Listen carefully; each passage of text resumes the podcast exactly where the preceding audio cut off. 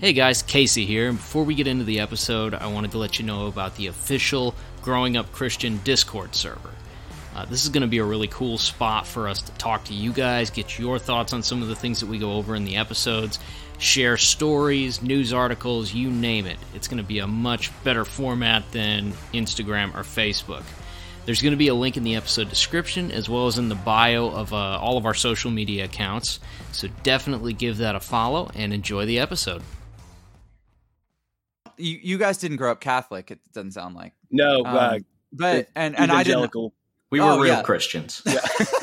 Well, that's the thing. I mean, yeah, I'm with you. I for the longest time I didn't even think Catholics were real Christians. You know, only to discover that the majority of Christians that ever lived have been Catholic. It's Yeah. sad to think about all those people going to hell. Yeah, isn't that the worst? Um, Bummer. Sucks to suck, I guess.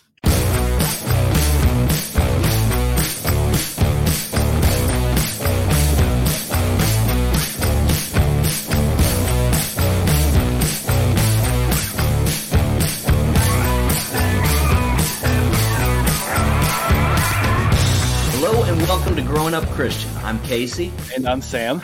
and today we have a, a very special guest.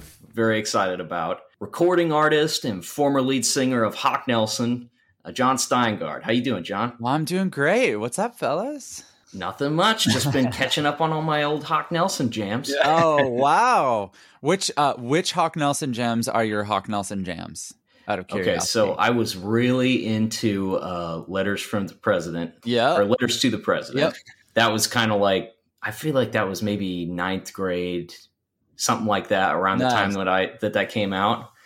And uh, my sister, she didn't get into Hawk Nelson; she got into FM Static, Oh, so we had, like, a rivalry. Oh yeah. and it was just like trying to drown the other one out the whole time. So, did you uh, did you ever notice common themes between FM Static and Hawk Nelson? There's a reason I ask that. Well, I okay. So I was looking at Wikipedia, and it looks like you guys worked together with uh, what's Trevor Mc- Trevor McNeven, yeah. So so Trevor uh, is the lead singer of Thousand Foot Crutch. Another, Okay. an- Oh, an- yeah. another, Oh, yeah. another Ontario, uh, you know, band. Uh, kind of came up before us, and Trevor, Trevor helped. Uh, he was really the main writer for the first couple of Hawk Nelson albums, and um, so we worked with him really directly, and and then and he had a side project, FM Static. Um, but but basically, Trevor was just writing insane amounts of music at the time, and and needed multiple bands for outlets, and so Yeah, I guess he's pretty prolific then.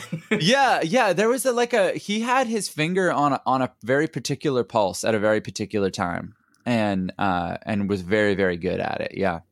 Well, Hawk Nelson, it was like uh, the soundtrack to the closest I've ever come to like roadside murder. Oh, oh, really? Yeah, when I was at the beach or when I was at Liberty, uh, I took these three girls to the beach, so it was like a four and a half Oh, wow, that's hour drive each way. no, it was all I mean, one pieces, you know, uh, plenty of distance. But uh, the one girl, she was really into um, what is it? Smile, it's the end of the world. Oh yeah, mm, that was our second album. Yeah. and specifically the song that's like all the girls and the boys and Yeah. people making noise and Bring so, them out. like, dude every time we got in the truck she would just instantly like grab the radio and put it on that song and about the eighth time that we listened to it in the, that day i was like "I- i'm gonna leave i'm gonna leave you right on the side of the road like we can't do this anymore I'm sorry uh, I contributed to that moment. i'm i'm working through it still, he's still dealing with some of it, but he's getting there. yeah, yeah, we're all dealing with the trauma, man. Like like that's that's what life is. just healing from past scars You were in. Were you you were in a founding member of Hawk Nelson? Is that correct? I was not. Yeah, so I I joined the band right as Letters to the President was coming out. Okay. Um, so I didn't participate in making that album, but I toured it, and then I was uh, and then I was a part of every album after that. Yeah, right. And then you didn't do end up doing the lead vocals till a little bit later on after. was- um, yeah, that was 2012. Okay. Um, yeah, Jason, our our first lead singer, he left the band. He that process started in 2011, kind of completed in 2012. okay. and and I became the the singer at that time. And we did a pretty dramatic uh, shift stylistically, um, which was you know consciously done and and and and thought about. And uh, and I have and I have a lot of uh, I have a lot of thoughts and feelings about that in retrospect. but but they're yeah, but uh, mostly good. And uh, yeah, so that was that was the general timeline. Yeah. Okay. Um, so you guys, uh, you were you grew up in a youth group and all that kind of stuff, right? Oh yes. Great. So you're Yes. familiar with youth group culture and icebreaker games. Yes. Very much. Yeah. Did you play uh, two truths and a lie? Getting to know each other in small groups. Probably, probably. I think like some of those very specific experiences I've just blacked out. Yeah. I'm So- sure I've I'm sure I participated in stuff like that. Yeah. Yeah, so we um we put together a game just to you know kind of test some of your knowledge on worship music uh, and and maybe it'll help us all get to know each other a little bit. But Sure, this is all right. this is two truths and a lie featuring over sexualized worship lyrics. Um, not sure if we're throwing you into some discomfort here, but no, go for it. I mean, candidly, I might I might forget things because um I was while I was in sort of Chris, contemporary Christian music like CCM yeah, for a long time i was touring almost every weekend so i just didn't really get plugged in at a church i didn't i didn't uh I Hmm. mean, I did, I did, and I didn't. So I feel like while I was embedded in Christian culture, like very deeply on one level, I also like there was a bunch of things I didn't experience throughout the late, you know, the the late aughts into the early tens. You know, like so. So we'll see. We'll see how I do here. All right. So two of these are going to be real worship lyrics, and uh, one of them will be a lie, and it's your job to figure out which one's the Oh. lie. I love this. So here we go. Till every drop is gone, I'll pour my love on you. That's one. That Uh, Okay. here- uh, number two. Giving it over, giving it over. I was flat on my back. I'd slid till it hurt. And hmm. number three. doesn't sound that consensual. Number three. Use my whole self. Use my hands. Use my mouth. I give myself over to you. Oh well, that last one's definitely real, right? Am I right? You get to pick which one's false, my friend. Oh, I gotta No- pick the no false one. here. Okay. Um, You were hoping I thi- two of those I were think- definitely false. I think the second, I think the second one is false. False. The second one was written by the Newsboys. Are you serious? Yeah. Dang, Wow. Newsboys. Of, of any of anything, I should know that one. Um, Uh, the third one is actually uh, that's a Sam Shipman original right there. I could Oh, be writing my really? own praise and worship. you know what's funny is that that was the most believable one of the three for me. I know. I'm I'm going through these and I'm like, I can't. I didn't. Everything I came up with wasn't half as bad as what I'm looking at right here. Well, I know it's like, dude, when once you see, you can't unsee. And and I I remember hitting a point where I I found myself at a church service like l- watching the lyrics on the screen and being like looking around and just seeing people just enraptured in worship. And I don't want to make light of like what is a a really wonderful experience for a lot of people, but for me I just wasn't in that mental place and I was looking around, looking at the lyrics, and being like, "Are you guys seeing what these words are?" like, like, and I just had this experience because it's like when you grow up in the church and you're raised in the culture. There's certain things that are just uh, incredibly normal to you, right? It's just normal, and then, but, but then every once in a while, you might be given this gift of a moment where you see things from an outside point of view and you you you have this moment where you're like oh to people that didn't grow up in this culture this is crazy this is crazy I know. Imagine. I remember trying to bring my like some friends to church or whatever, and like looking back on it, I'm like, what were they like? What were they experiencing when they were there? Because they didn't say anything about it. They were just like that. That's for you. yeah Like, that's Yeah. okay. Uh, and Well, I mean, I mean, I don't. You, you guys didn't grow up Catholic. It doesn't sound like. no, uh, Um, but and and I didn't. We were Oh, real yeah. Christians. well, that's the thing. I mean, yeah, I'm with you. I for the longest time I didn't even think Catholics were real Christians. You know, only to discover that the majority of Christians that ever lived have been Catholic. So, yeah. uh, and and up to 15, you know, up to 500, you know, for the first 1500 years of Christianity, you know, Catholicism and and Christianity were almost synonymous, you know, you know, in a, in in at least in the West, it was synonymous. So, um It's Yeah. sad to think about all those people going to hell. yeah, isn't that the worst? Um Bummer. Sucks to suck, I guess. well, th- but to bring up, but to bring up Catholicism, I bring that up because it's like like the doctrine of transubstantiation. So Catholics believe, you know, for your listeners who may not know this, Catholics believe that when they take the Eucharist, when they take the, you know, the bread and the wine, um, that it physically, literally turns into the body and the blood of Jesus once it goes into your body. That it like actually literally changes into that, and so you're eating flesh and drinking blood literally. Like that's like, Jesus, your skin's dry, dude. You got eczema. no, you should moisturize. Uh, so, so like Catholics believe that is is is real in general. I don't know that every Catholic believes that, but that's Catholic doctrine, and and uh, and so like then you know if you look at say some eastern beliefs some buddhist beliefs so like let's like, like let's say um reincarnation you know and i i grew up believing that that was absolutely absurd yeah, you know? It was like And, you comical. know, yeah and like maybe it is i don't know but but like like we would ridicule that idea absolutely ridicule it because it's so absurd. And then and then in our own on our own you know in our own yard within christianity we have people believing that they're eating flesh and drinking blood and then that's like holy.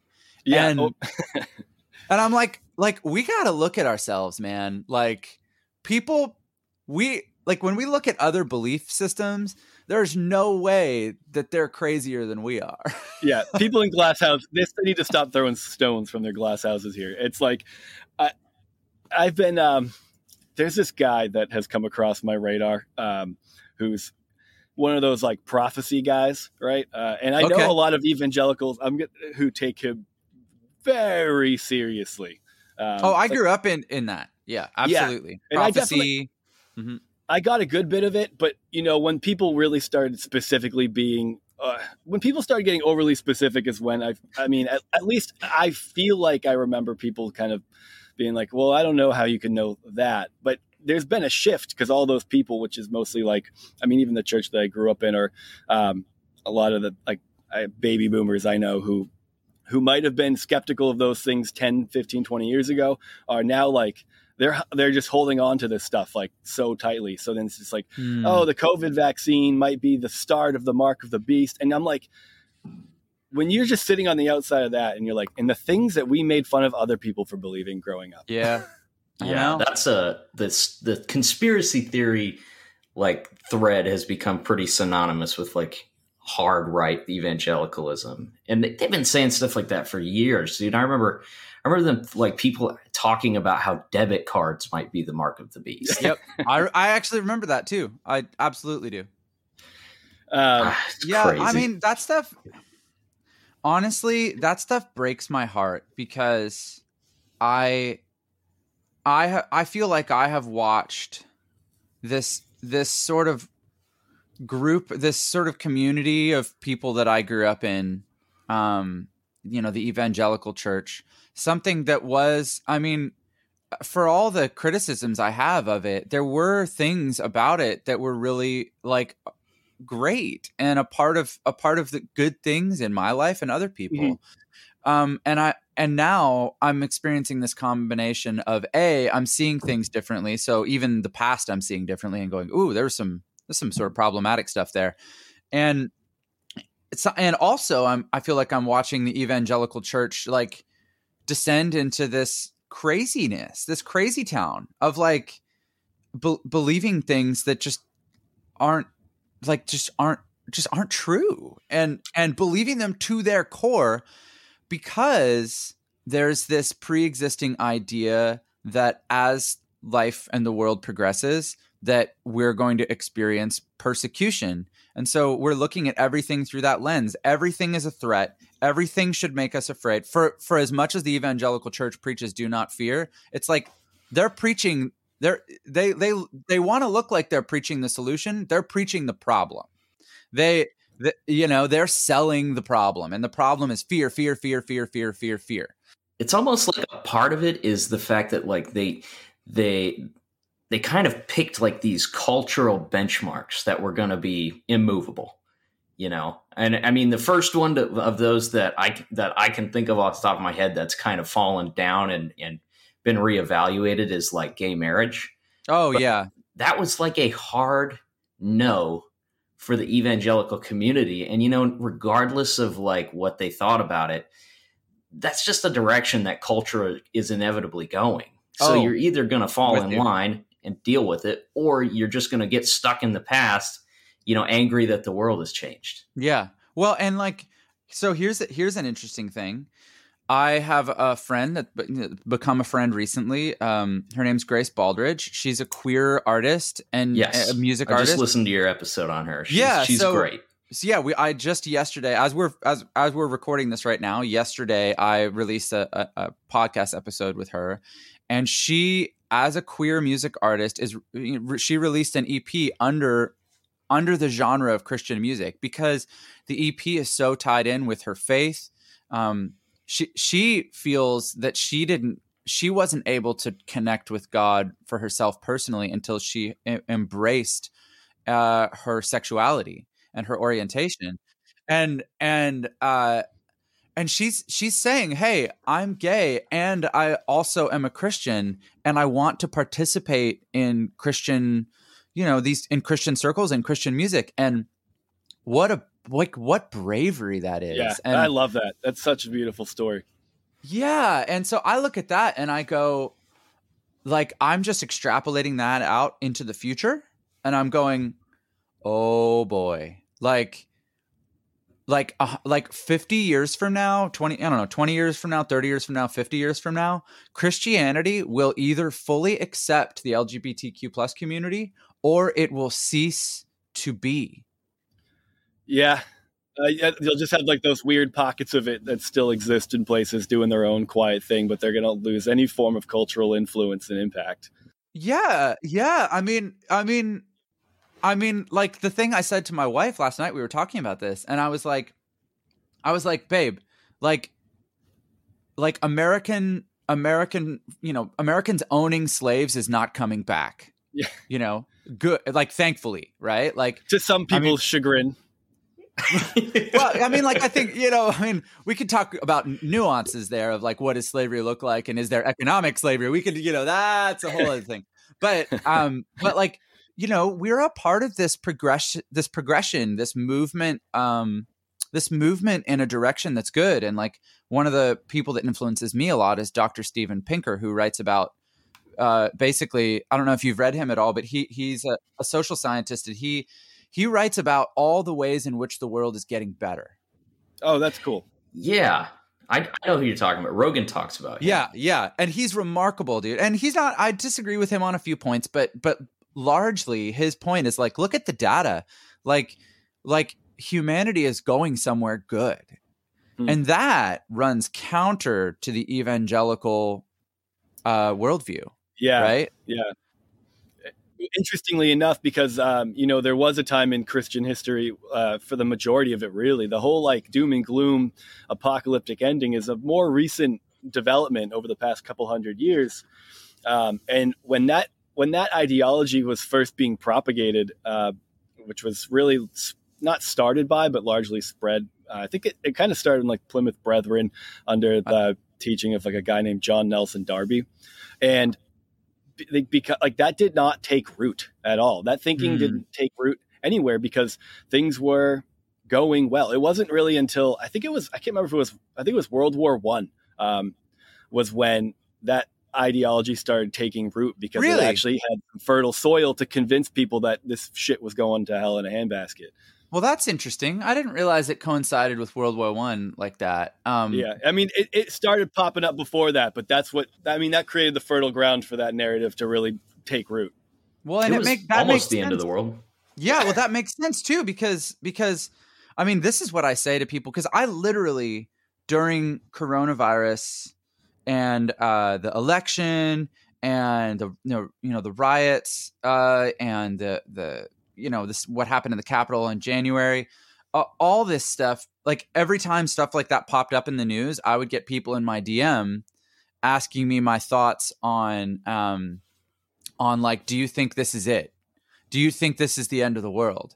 And and I'm and I'm just like, I'm like, if I was in World War II, if I was alive during that time, I, I would have ardently like if I was gonna believe any point was like this is it, I would have thought that was right. Yeah. And so compared to that, like what we're experiencing now, not not to take away from how horrible some of the stuff is that we're Of course. experiencing now, because it is, but like it like World War II would have been to me a more compelling candidate for the end of the world. Yeah, you know. For sure. no kidding. Hiding under desks and like Yeah. bomb drills. yeah. Well, like, like, yeah, I mean, the baseline that you're setting uh, is for. the, I mean, we're bombing cities of civilians with nuclear weapons. I mean, it doesn't. It doesn't. I mean that it doesn't get. I mean, It hasn't got darker than that since. There- there uh, like haven't- the there darkest moment in human history, almost.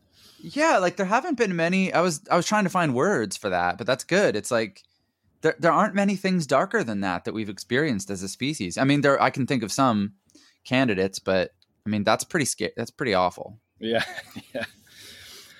Man, Dude, so can I take you can I can I throw another game at you guys? Sure. This is a double participation. It's it's less of a game and more of a mental health exercise, okay? I love so you said um, while you have criticisms of, of evangelicalism and Christianity, there was good things about it that you remember. hmm So I just wanted to take you guys on a guided meditation real quick. Uh, so if I'm you here could for clo- it, man. close your eyes and just you know clear your mind. I want you to just put yourself in in church.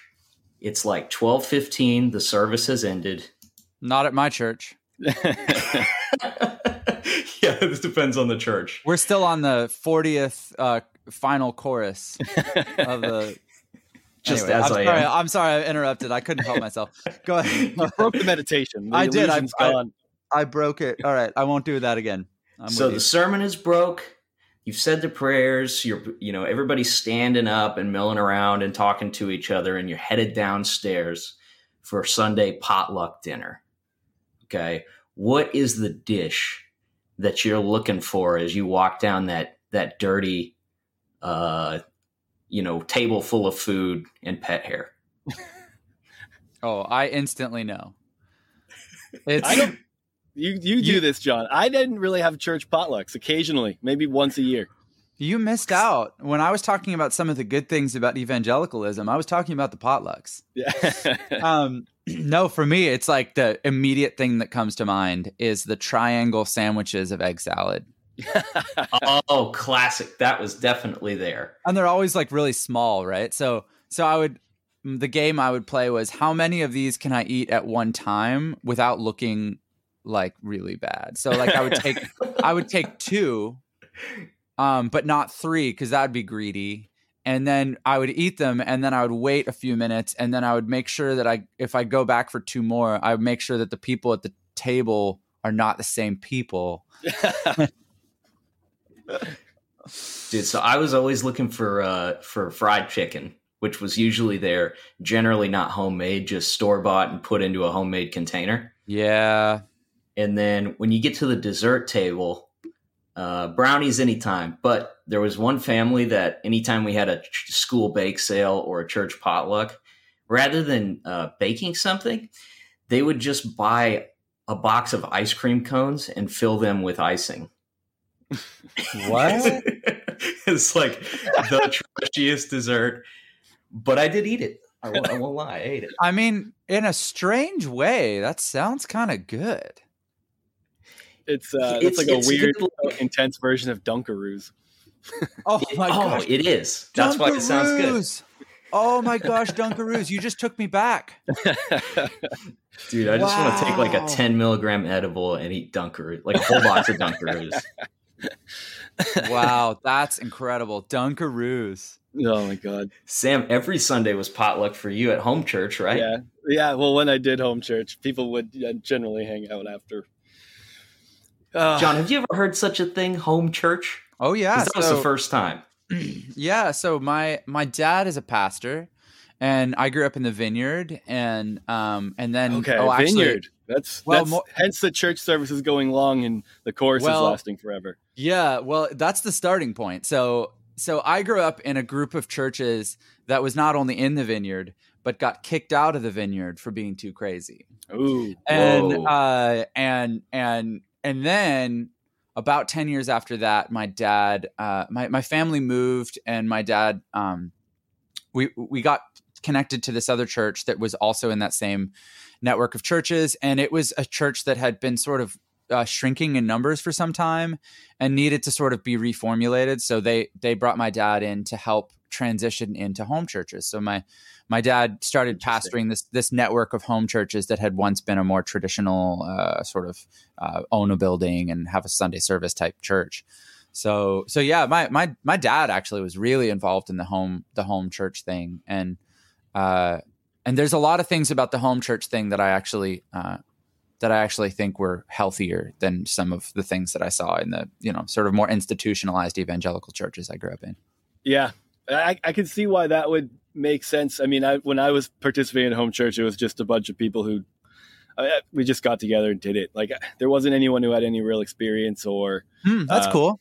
it was so what was interesting about it was like it there was no i mean there was no grounding like it was just the what I, don't know it's it's a weird situation because one of the problems i have with evangelicalism is like the lack of um the lack of um authority outside of like it just tips off at like the, the Interesting. tipping point is Mhm. the pastor um Yeah. and he goes to a college and learns some things and then goes to a church and can say whatever he wants and people are like yeah okay i'm in um Right, right, and that's really actually guide- one of the yeah, that's one of the things that Catholics will uh, advocate for is that they have a they have a structure that Protestants think is choking, right but it actually provides stability, and um, you know we can argue about whether that's healthy or not, but but you're right, you're right. The evangelical church is a lot more freewheeling because you know if you have a disagreement on doctrine, you just break off, which, Right.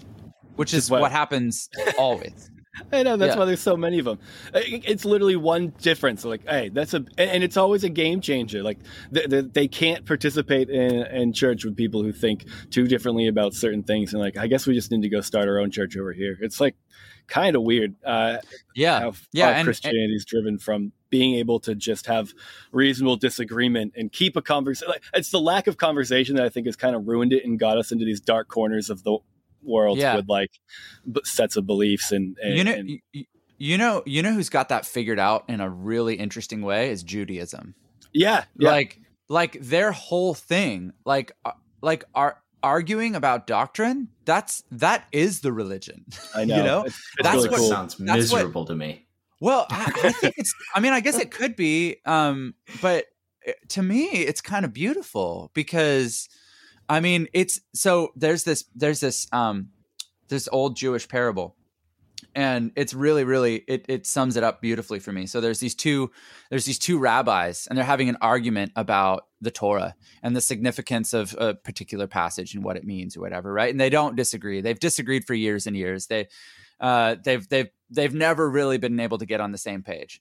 And uh, finally god gets sick of hearing them argue and he comes down to earth and he says hey i've heard you guys argue about this stuff for years and years and years and years I'll tell you what this passage means. And the rabbis, in a rare moment of unity, turn to God and say together, What right have you got to come down here and, and tell us what this means? You, you know, you clear off and we're going to keep arguing about it. And, uh, and the beautiful thing to me about that is that it's the, um, f- for them, their discussion over the Torah the Torah is not a, a, a doctrine that they adhere to adhere to so much as it is a connection point between the two of them. yeah. And it it's it's the basis of their community and it's the it's it's the the raw material that they have to work with and build a a, a, a society a life and and and relationships and and i find that really beautiful you Yeah. know and it's given it longevity. I mean, it looks like when you look at where Christianity's at and how dispersed it's become and unaffiliated with itself and each other within it, um, and then you look at Judaism, it's like they've been doing this for a few thousand years now, and they're Yeah. still doing a pretty good job at they know keeping- what they, they they know what they're doing So Yeah, it's Now- like a whole different animal than like the the doctrinal debates that happened like in in my church and stuff. You know, where it's it's like people were, you know, I I pretty much ruined a friendship with one of my closest buddies really because we couldn't shut up about predestination. You know? Hmm.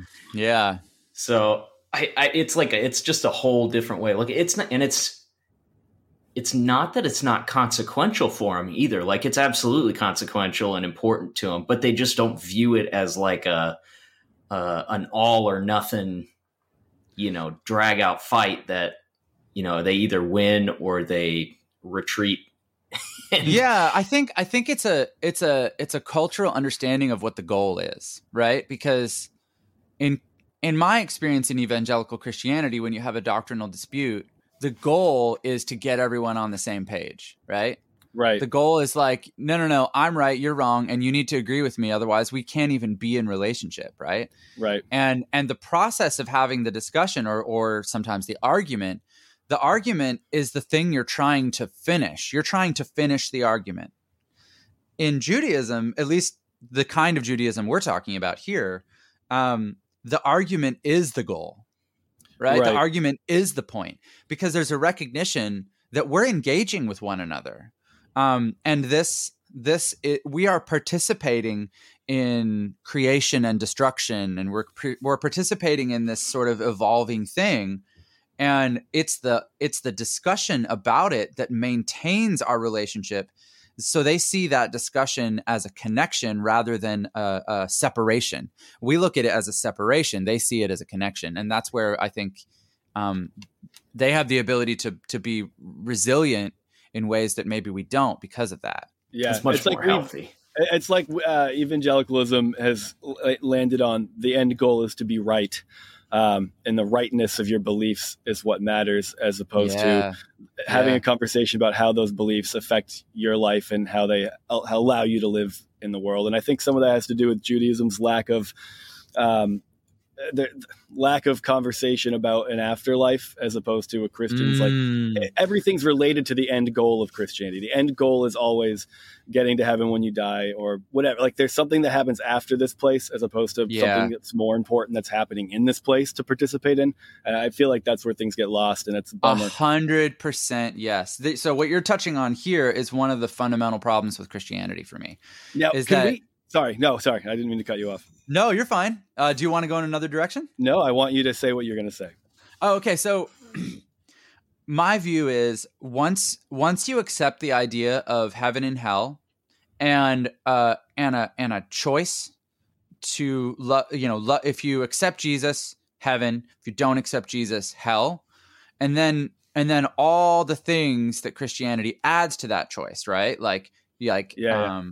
You know, and and I'm making broad strokes here because there's certain there's certain exceptions, but in general, Mhm. on- once you introduce that idea, then then you can actually convince people that it's loving to do things and say things that are harmful to people because because you Yeah. can because you can Oof. hold because you can hold this idea that like yeah yeah yeah but it might seem harmful right now or it might be hard to hear right now or like it might not seem very nice right now but i'm interested in your eternal destination your eternal future Right. and so you can so you can you can get people to reject the lgbtq plus community because it's like well i'm i'm you know even even in my rejection of them i'm i'm acting in their best interest you can convince people that that's true Yeah. and I was thinking of Grace as you were talking about that, your guys' conversation. Yeah.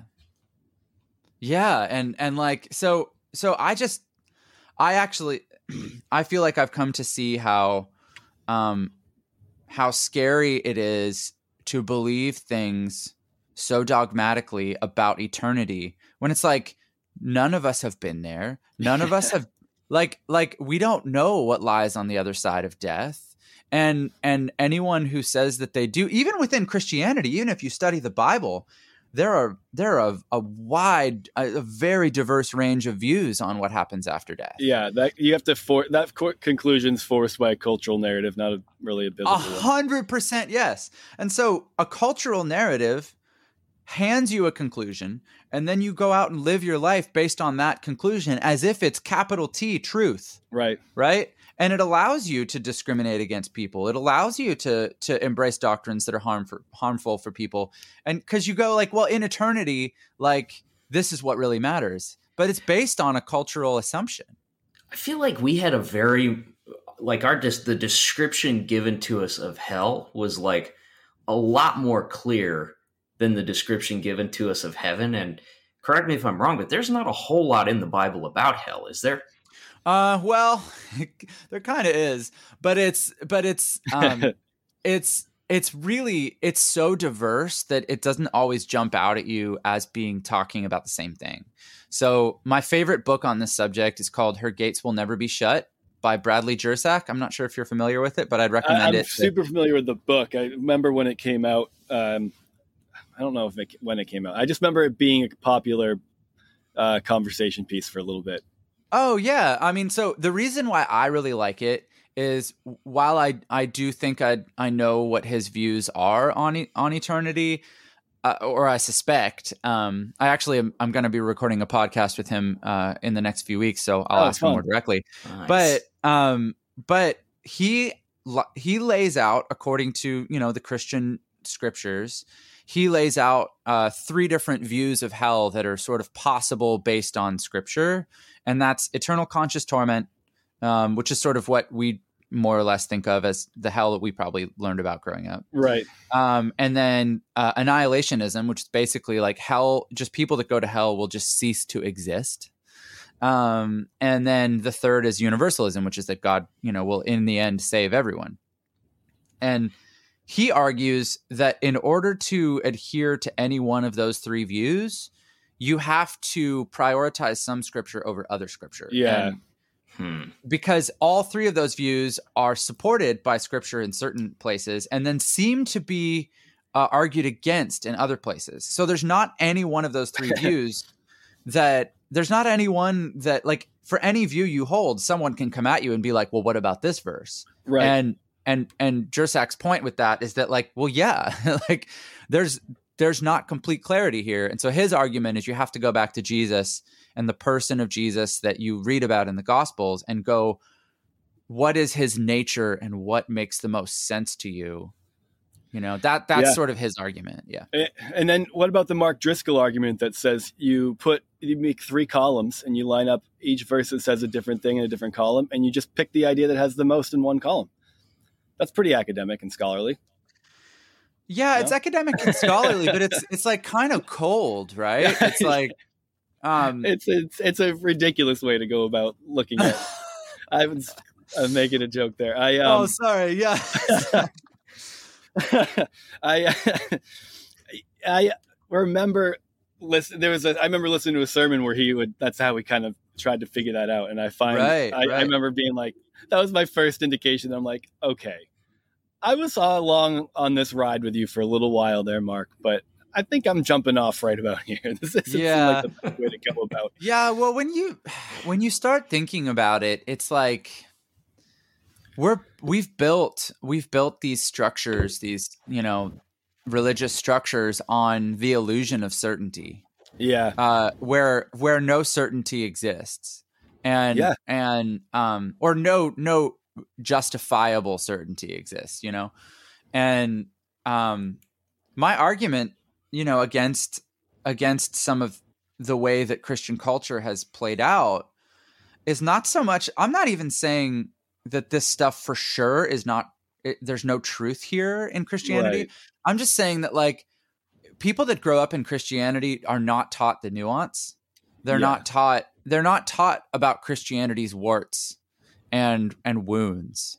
Mhm. um and and i think that's a disservice because then once people start asking questions and discovering the warts and the wounds then people just throw it out wholesale you know like i did uh for a for a time That's, you know that's Yeah. me. So actually, I, that's a good pla That's a good kind of way to jump into your story because I, I, I, I, this is what you said is a, a very true, uh, generally speaking, about what's happening, and um, even since. Um, and I don't, I'm not saying this even as a criticism. I, I think there's a lot of good reason uh, if you've been hurt by an, this institution to reject it wholesale, and that it might not be salvageable due to. Um, I mean, Mm. uh, maybe you maybe you would I don't know. Maybe there's a therapist that can help you work through the traumatic upbringing you had. I'm not. I don't mean Right. that as like a, to be dismissive. I'm saying, but Is there's this directed at me? yeah, Casey.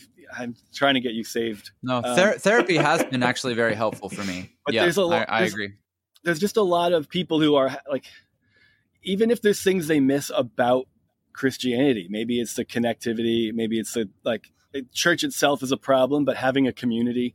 Um, there's a lot of things that are to miss about it when you're out of it. Uh, Yeah. But the the language and the that's used and it's just too difficult to stomach, and it just brings up too many bad bad memories. So I, I, I'm saying all this just to make it clear that I think there's a good reason why people reject it, and it's not. I'm not trying to bring any of them back in if that's not what's healthy agreed agreed neither neither am i my my desire is to see people live healthy lives uh, healthy for themselves healthy for their families healthy for their communities. Mhm. and and um, I, I do think that it is possible to do that um, in uh, and, and main and have some sort of christian spiritual practice. I think that's possible. Yeah, but but it's not going to be uh it's not for everyone i don't think. Yeah, and some some people like you said it's like there's for some people there's too much trauma yeah. you know and and, and, it's, it's and- tough because I, you know, I I still participate in a um in, in a church and with it and with the Christian tradition, um, Okay. and of course it's a lot different than it was as a, a, a kid and and what I grew up with. But um, so for I. I I, I, that's why I like to say these things because I, you know, as someone who still participates in it and was able to salvage it and find meaning and beauty and, and kind of engage in these nuanced conversations with the small group of people that I'm connected with through it, Mhm. um, like these conversations that we would have here are um, are no different than the types of ones that I might have with the small group of people that I go to Yeah. church with. So well look we're we're doing that same thing that that jewish parable talked about right Yeah, we're yeah. we're doing that thing right now and and it's possible to do that thing with other people who are curious about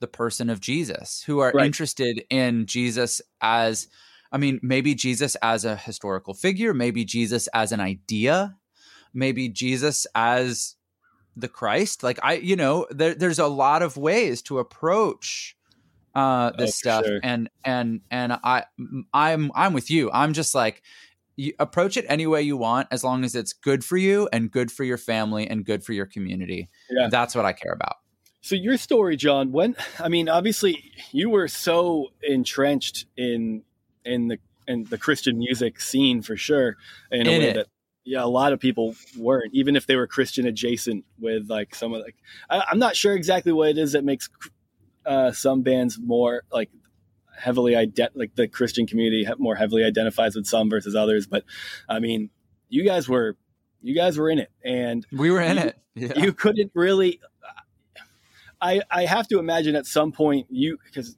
listening to you talking up up until now you've had a lot i mean you you've gone out of your way to learn a lot and to understand a lot.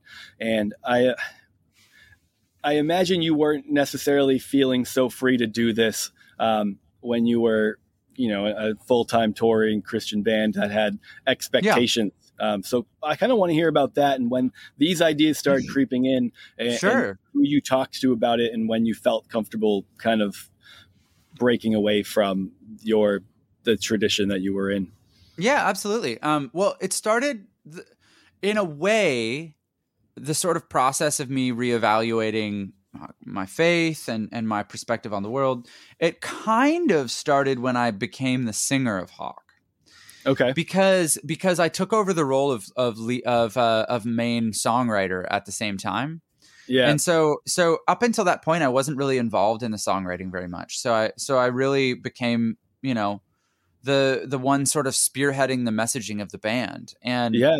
and I had seen a change in culture that went from being like, "Oh, we want Christian versions of other bands," which is kind of what the which is what the culture was when we started, right? So we were like sort of a Christian Blink 182 or a Christian version of Good Charlotte, like that kind of thing. Yep. And and that culture had changed by the time that I became the singer. It was like, no, if you're going to participate in Christian music, uh, there was a desire for a lot more explicit messaging about um, about faith and God and and all that. So I started writing music that was more overtly Christian and when I started doing that, I realized how lacking my theological perspective was and how little I actually knew. And and I realized also at that point that if you're a Christian band, it's almost expected that there's a pastoral element to what you do. Um, you know, Hmm. especially as the singer, like it's expected that you have some truth to impart, you know? And so I felt that responsibility and I was like, well, I I I probably need to understand my own faith better.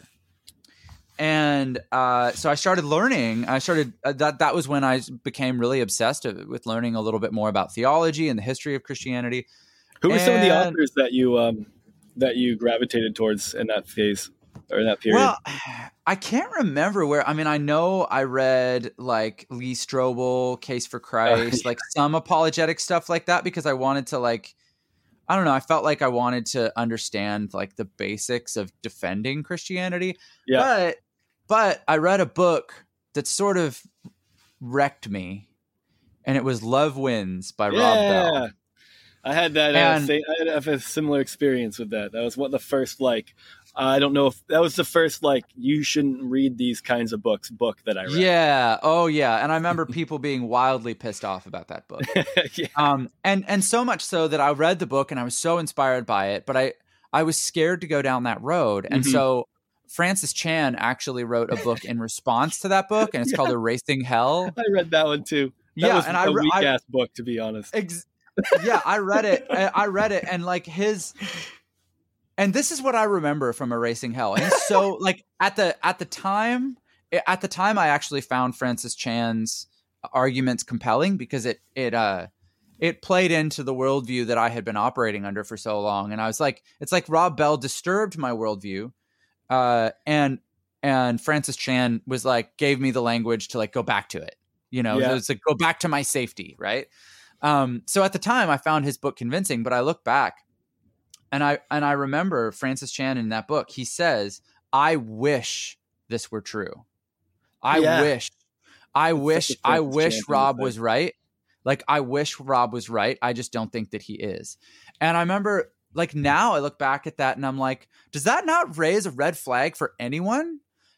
Because because because like let's look at the implications of that. The impl- like the implications are I would love I would love it if God was loving and kind enough and pow- powerful enough, loving enough and and and enough of a healer to be able to reconcile himself to all things like it says in the bible yeah. you know uh like like like it, like francis was saying i have a desire for that to be god's nature but i don't think god is as good as i wish he was Yeah. that's basically what francis is saying Yeah. and Dude, and that's that's always been like one of the things that hung me up too. Even Yeah. you know when I was still in it was like, you know, the the picture that some of this is painting is that uh, God's like throwing a bunch of babies into the deep end of the pool and then pulling a couple out and being like, "I'm so merciful." I'm loving. Um, yeah. So so so that was that was sort of uh, the beginning point of me going like, huh. What year really was think that? about this? So that was I don't know 24 2013 Okay. 20 something like that. Yeah, I that hope that's- right. I hope that's right cuz I mean, when did that book come out? It must be right because I I think I must have read it like seven or eight. I mean, I had to have read it seven. It had to have come out like eight years ago. I think I read it seven seven or eight years ago. It came out in 2011. That sounds right. So, so yeah, I was I became the singer in 2012. So I probably was reading this book right around that time. We were probably so, reading those books at the same time, Jon. probably were. Yeah, I think. I mean, I think a lot of us were, and going like, wait, wait, wait, could this yeah. be true? um. So, so that was part of it, and then, um, and then I started to just see things in culture that made me uncomfortable um, in songwriting sessions, I started to notice that I was uncomfortable using certain terminology. Mm-hmm. So, so like people would t- bring up like the idea of referring to God as King, and and I was like, I remember just immediately being like, well, no, I'm not, I'm not doing that, and and it just like I like couldn't in my gut, I couldn't, I couldn't sing "You Are My King" because it felt so inauthentic to my to to me. I didn't feel I felt so fake singing that. Yeah. What and, these songwriting sessions is that like? Did you have people around you trying to help craft the right Christian message? Um, oh yeah, yeah. But that's how it works. So yeah. in in Christian music, almost nobody writes music uh, completely on their own. Hmm. there's a there's a community of producers and songwriters, and um, and it's it's easy to look at that as some like sort of overlord type situation and i actually i yeah i don't think it is like like this community really does exist to to to help artists create create things um i i i I dearly love a lot of people in that community. And so uh, I don't, you know, I, I don't say any of this as a criticism to them. Mm-hmm. Um, but there is a, there, the the truth is that Christian culture on the whole dictates what it, it sort of sets the tone for what Christians want to hear in their music, right? Yeah. And then and then and then the produ- you know labels, producers and writers are responding to that. Right. So it's not like it's not like they have an agenda other than they want the things that they make to be successful. That's that's really their agenda. Right so they're just and, it's kind of lip service to the uh, maybe that sounds too dismissive but it's like well it's a it's, it's a business a you know? it's a business and and there there's a market they're trying to serve that market. That's that's what it is. And it's just like adding a spiritual layer to that just makes it awkward and most yeah. christian music listeners don't want to believe that that you know that this business layer is there but so if you wanted to change christian music you I'd, you arguably just have to change christian culture is basically the yeah that's what i'm saying like like go. christian christian music is nested in a much bigger conversation about christian culture yeah okay. for sure so so anyway so i'm i'm taking part in these songwriting sessions and i'm noticing there's just certain things that make me uncomfortable. I'm, I'm much more comfortable talking about God than Jesus. And I also am much more hmm. comfortable writing in vague generalities than I am about being specific. Yeah. And I'm like, and I'm like, okay, so why does that make me uncomfortable? Um, uh, you know, like if I believe in God, if I believe in Jesus, I believe in salvation, why do I feel uncomfortable singing about it specifically? Um, and and I, I really started wrestling with that and going like, well, why do, why does this bother me? Why does my gut tell me this is not something's not right here? Hmm. Um, and for a long time, I just didn't know what to do with that feeling, and I lived in this duality of like, I'm singing, I'm singing songs about God, but I'm not entirely sure how I feel about it. Um, and eventually, uh, eventually, I started to question more deeply and and a, a number of things were happening um mm-hmm. i i became a father uh and so okay. So when i when my wife and i started having kids the immense pressure of uh of having a coherent worldview to teach my kids yeah. um so like that came to mind. And i was like man if i'm not sure about this christianity thing if i have doubt like i need to learn more and i need to understand because i want to know what the truth is so i can impart that to my children you know i don't i don't want to like when my kids come to me and ask questions about god i, I don't want to be like well i don't know yeah although although now i sort of do want it to be that answer um, but but uh, yeah so so so that was a motivation to learn more. And then also, I had started doing video and film work on the side, and that was really growing. And it occurred to me that I could do that full time if I wanted to. And it actually might be a better way to make a living. Because music is tough, man. Uh, people, you know, uh, people the the quintessential example of this for me is like if you know when we were on tour we were on a tour bus and so people would be like oh you're on this like tour bus that's pretty swanky like Yeah. you guys must you guys must uh, be making good money. And i'm like well we would be if we weren't on a tour bus. Yeah. um, if we were if we were touring in a prius we'd be making money. So um, so so anyway I, I it occurred to me that i could do something else for a living. And then as i got doing that more it occurred to me that if i only did video and film work no one would care what my beliefs were and Yeah. then it occurred to me do i only believe in christianity because i grew up in it and my job depends on it and that thought wrecked me because i was like uh-oh Yeah. like like what do i really believe um and we were in the middle of i was in the middle of writing what would be our last hawk nelson album when i had that realization Did, did you know that was gonna? So you knew that was gonna be that Hawk Nelson's last album didn't have anything to do with your change of beliefs. That was on. That was already the writing was on the wall for that already.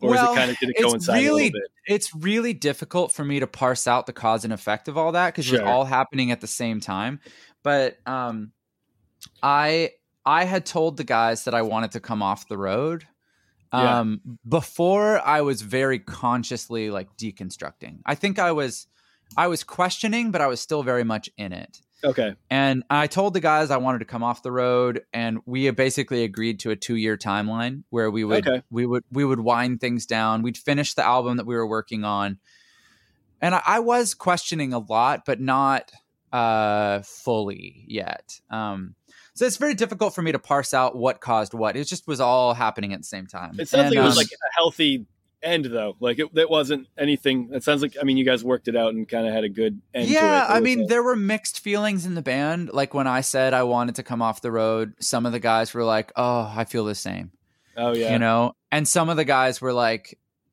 i've spent my whole life building this what Yeah. will i have if it's over and um the thing that's tough is like i love these guys like there's no love lost between us like they're my they're my bros for life you know Yeah. like and um i knew uh, because we didn't have the heart to go through another lead singer change Mm. I knew that if I wanted to be done with music, that it meant that I was quitting for all of us. Yeah, that's a hard. That's hard, man. That's a lot of pressure on you too. Yeah, with and everything it's else like- going through. And it's unfair no matter how you slice it. It's like it's unfair for me to make that decision for them, but it's also unfair for me to feel like my life is held hostage. Right. So so that's why we did the 2-year thing and I was like, look, I will like I'm basically giving you my notice, but instead Yeah. of 2 weeks notice, I'll give you 2 years. So that's lot of what we i figured i mean i mean that was the most gracious like middle ground i felt like we could find Yeah. so Now, was anybody else in the band? I mean, obviously, you don't want to, you know, speak for anyone. No, or it's anything, fine. But did anybody else in the band like have those same conflicts of faith going on, or have they? Or i think on their own levels they sort of a- had questions but they weren't aggressively going at it like i was. Like i i was like like i remember in the last uh the last year of the band i remember we went out for dinner on a, a day off somewhere as we were traveling and we were at a mexican restaurant and over margaritas i just said yeah i don't think god's real. And and uh and they were like i could see it in their faces that they were like uh-oh like Yeah. because there's implicate like it was like there's so many implications like yeah. first off they're worried about me and my mental health because i was i was actually really depressed during this time oh, really? because it was well it was devastating to my the foundation of my life Yeah. and so i i um i hadn't yet started therapy i started therapy a little later and it was very helpful um i was just i was i was just in a very dark place and so i think they felt for me on that level Mhm. and then they also were like um are you going to be able to make it through these 2 years like like we're we're going out and playing shows and singing songs about god like what are you going to do how are you going to do that and i was like i don't know Oh wow. I'll I'll probably do a lot of like just start the next song and don't make me talk between songs as much, you know, like Oh. probably a lot of that. Um did anybody look at you and say, Jon, is that a virgin margarita? no, we had been cool with drinking for some time. oh, let's see. Yeah. Yeah. so you're, um, you're hypocrites. oh yeah. I mean, you know, I mean, Jesus. Uh, we, we. I mean, prioritizing scripture, right? To go back to that, it's like it's like my favorite verse to throw out at people is like the water into wine miracle. Jesus's first miracle is recorded in the Gospel of John. You know, so it's like he's making alcohol. He's literally like he's literally a, a miraculous distiller. So, Oh. I can I can rattle off the counter argument if need be. oh really? The be not be not be so not drunk with wine one. Well, it was like uh, the counter argument was always like, well, back in the day, the water purity was not what it what should be, and so you couldn't drink straight water without getting sick. So Jesus took, put, turned water into wine, but really it was just low alcohol content just to kill the bacteria. So it wasn't really alcoholic. It was just a matter of creating clean drink- drinking water for them. Christians shouldn't drink. Oh, interesting. Well, that that that's sort of refuted by the "do not be drunk with wine" thing, right? Because like well, I later mean, if you on, want to look at other verses, I guess. yeah, well, you know, like the Apostle Paul is, you know, is talking about "do not be drunk with wine." So obviously, being drunk is a thing, and Right. they're at a they're at a wedding, they're celebrating. Like, what do you think they're doing? They're They- drinking wine at a wedding, and we know that being drunk is a thing. So I feel Like- like, that was the that was the argument was like, well, being Yes. drunk is wrong, but drinking anything is it's kind of playing with fire, don't you think? Mm, yeah, well, I remember like, what's that the, the slippery slope of how do you know when you go from being not drunk to drunk? Where's the line? Like it's a, just there's this line in the sand. You're like, shit, I'm drunk. Yeah. Sam, Sam, I have an addictive personality, and so you know, I just worry that if I were to uh, dip my toe in that water, I mean, it might just pull me in. I mean, I have a, an addictive personality. Yeah. I can't Yeah, stop eating well- Slim Jim uh, Dare. I mean, this is I mean, this whole thing is an example of of why legalism doesn't work. Yeah, right. Because Right. because it it it creates artificial boundaries that that don't hold up to I mean, that often don't hold up to even like light analysis or criticism, you know? Yeah. Um, so yeah, so okay, so from there, um, basically, as the band was sort of concluding, that's when I was like hardcore in my process of deconstruction, Yeah. and and I was reading, um, I was reading, I mean, all over the map. Like I should I should go into my Kindle actually, like. Uh, I was reading Sam Harris. I was reading Richard Carrier. I was reading um, uh, a lot about other religions. So I was reading about Okay. Buddhism. Uh, I was reading about Taoism. I was reading about Islam, and you know, of course, the idea popped into my head like, like I don't think if I was born in another part of the world, I wouldn't be Christian. You know? Yeah. Um, that's a, such a when you have that realization, uh that's that not that I guess you, you might have never thought about it before, but when you think about that one in a new way and you're just like, oh, like Yeah. Oh yeah. that it's so simple, but it really is such a eye-opening thing, like thought experiment to be like, I didn't come Yeah. to these conclusions on my own. I These mean- were given to me, and I built a worldview based on the basics that were given to me. Yeah, I mean, like, there. If I was born in a different part of the world, I would be Sunni. I'd be a Sunni Muslim, or I'd be a Shia Muslim, or you know, I'd I'd be Hindu, or you know, like, it's like, well, yeah, and and and then it occurred to me that within Christianity, the only thing I had ever like the only source I had ever learned from, uh, you know, uh, learned about other religions from was Christians who had converted from those religions, right? right. So it's like like Christians will trot out a Muslim who is not Muslim anymore and now they're Christian and then that mu- that Christian who is formerly Muslim will teach you about Islam. And like yeah, Yeah. that that person does know more about Islam than than someone who has never been Muslim. Sure, I'll give you that.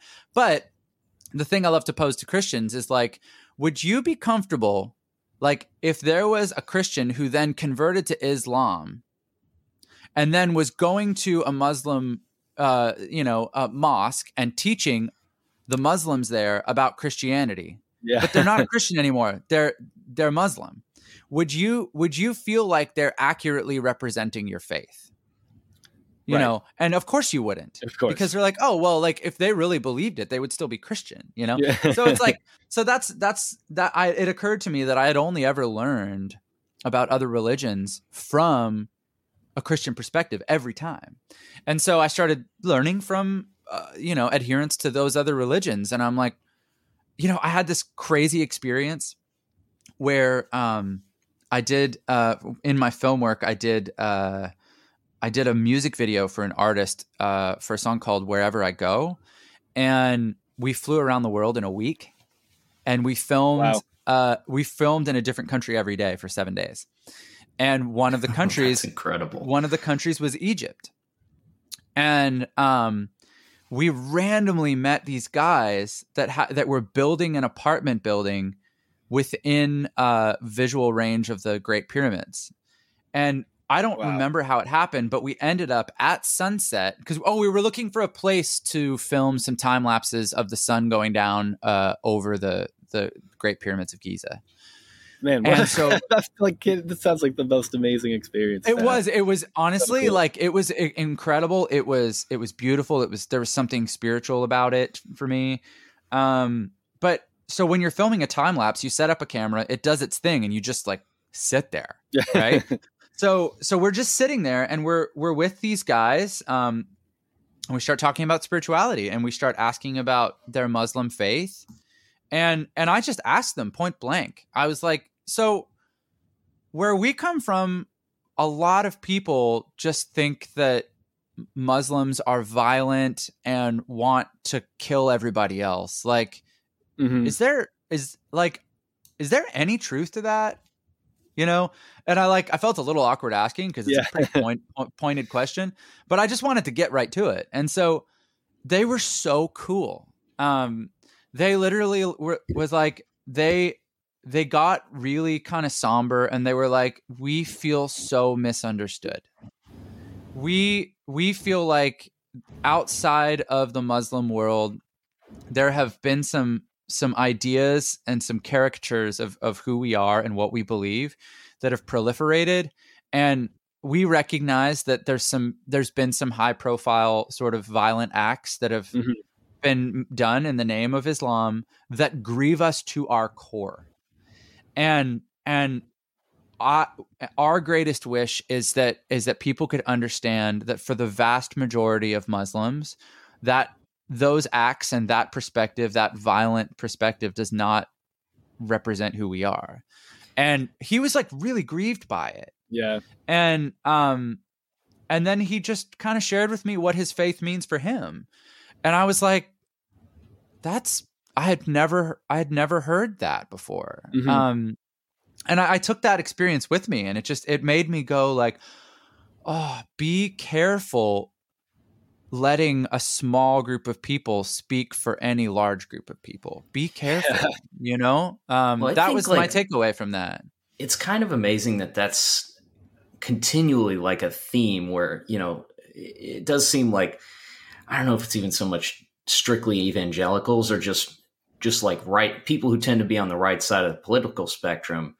Like after the last four years if you're a, a moderate right-wing person it sure seems like you would understand the the idea that like a small group of people can speak for you and misrepresent what you right what you you know you I- I- believe. I agree. Yeah. But I think that part of the problem with uh, trying to understand other religions and other viewpoints and stuff is you're right. Like everything I learned about all of those other religions was always coming from the standpoint of like um, not even so much a Christian who had converted, but just like Christian propaganda literature about why those are wrong. It's like you Oh, yeah. walk into Mhm. every interaction with those people thinking that well this this faith is counterfeit. Like they don't have a meaningful relationship with their faith because how could they? It's not real. Yeah. Yeah, and then and then what what ends up happening is like if you point out any good and beautiful parts of these other religions, the Christian response is, well, yeah, of course, they stole it from Christianity. right? Yeah. Like they like they'll be like, well, yeah, it's like it's like just because they have some good and beautiful things doesn't doesn't mean they're not deeply wrong. And and and then in some in some ways I want to turn that I mean like look in the mirror Christianity like you know we we Christianity evolved out of Judaism right you know like if anyone in this in this whole conversation could feel like their point of view was taken and co-opted it's it's judaism. I know. They're probably Right? like "You guys stop taking our shit please. Like like christianity islam you know the lds like like all of this um you know you trace it all back it all started with judaism. Um Yeah. so yeah anyway so so that's a, an interesting sort of aspect of the whole thing for me. And then basically once i was once we sort of finished doing hawk nelson stuff i just kind of went about my life and um was doing film work.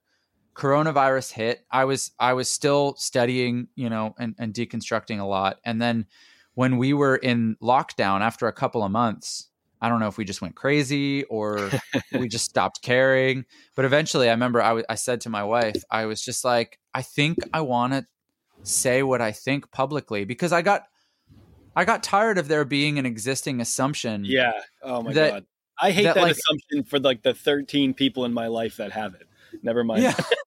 Never Yeah, mind well, I just, like- a public person Yeah, uh, like I had spent 15 years talking about my faith publicly, and now my the, those views were evolving, and I was so stuck in this mentality of like, like I was trained in Christian music that every single tweet, every Instagram post, you have to think of it as a you have to think of it as a press release every That's time. so hard man. Like, Which is- such a wild way to just train your brain Yeah, well, and like it's like it, that's not entirely wrong. You know, if you're a public figure, you do need to consider every single thing that you put out. So they're not entirely wrong. But what that what that taught me is like, don't be don't be honest is what it taught me.